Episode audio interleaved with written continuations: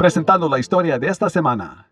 Abraham Lincoln supera todos los espectros, desde la inteligencia artificial hasta el análisis de carne y hueso. Parte 3. Scott, el título de esta serie sobre Abraham Lincoln es poco común. Sospecho que Bárbara tenía varias razones para ello. Así es. ¿Tiene sentido para ti? Creo que sí. Sé que la palabra supera se refiere a un ganador. Abraham Lincoln fue un ganador de carreras a pie cuando era adolescente. Como adulto se postuló en varias carreras políticas. Ganó varias y perdió otras. Una vez se postuló para legislador en la legislatura del estado de Illinois y perdió. Otras cuatro veces ganó y sirvió ocho años.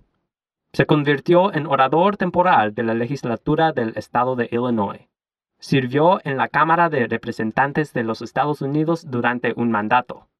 Se postuló para ser senador de los Estados Unidos y perdió. Dos veces se postuló para presidente de los Estados Unidos y fue elegido. Varios partidos políticos y personas de la Unión compitieron en la segunda campaña de Abraham Lincoln para la presidencia de los Estados Unidos.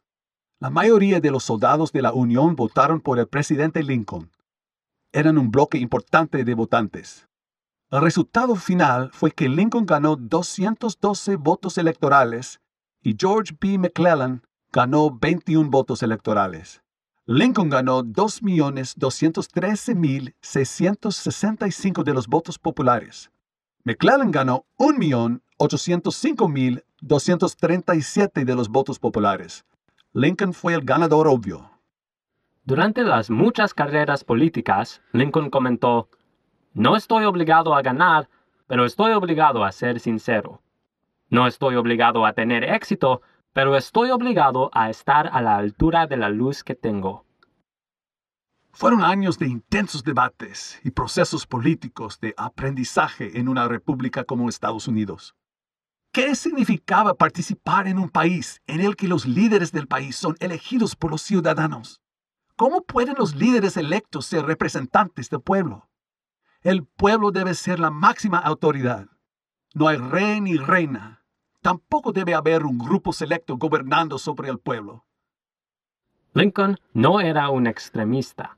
Tenía una posición moderada sobre la esclavitud. Inicialmente no estaba tratando de detener la esclavitud en los estados esclavistas, pero tampoco quería que se extendiera a nuevos estados tuvo amplio apoyo para cuestiones económicas, orígenes occidentales y muy buenas habilidades oratorias. Estas posiciones y habilidades eran exactamente lo que los republicanos querían en un presidente.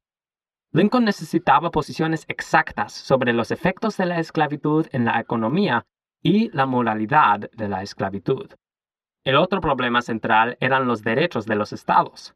¿Qué tan importante era que Estados Unidos fuera una nación? ¿Cómo podría mantener una visión unida para ser una nación bajo Dios, como ahora se declara en el juramento de lealtad?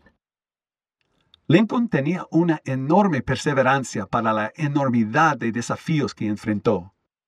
Tuvo un gran impacto en la historia de los Estados Unidos, necesitaba inteligencias prácticas para ayudar a los partidos a desarrollar una visión común en los Estados Unidos. De este modo, la gente podría compartir y tener una voz continua en la formación de la nación. Actualmente tenemos que dejar de creer o estás conmigo o contra mí. Tenemos problemas que son obvios en los Estados Unidos, complicados y, a menudo, con nuevos términos.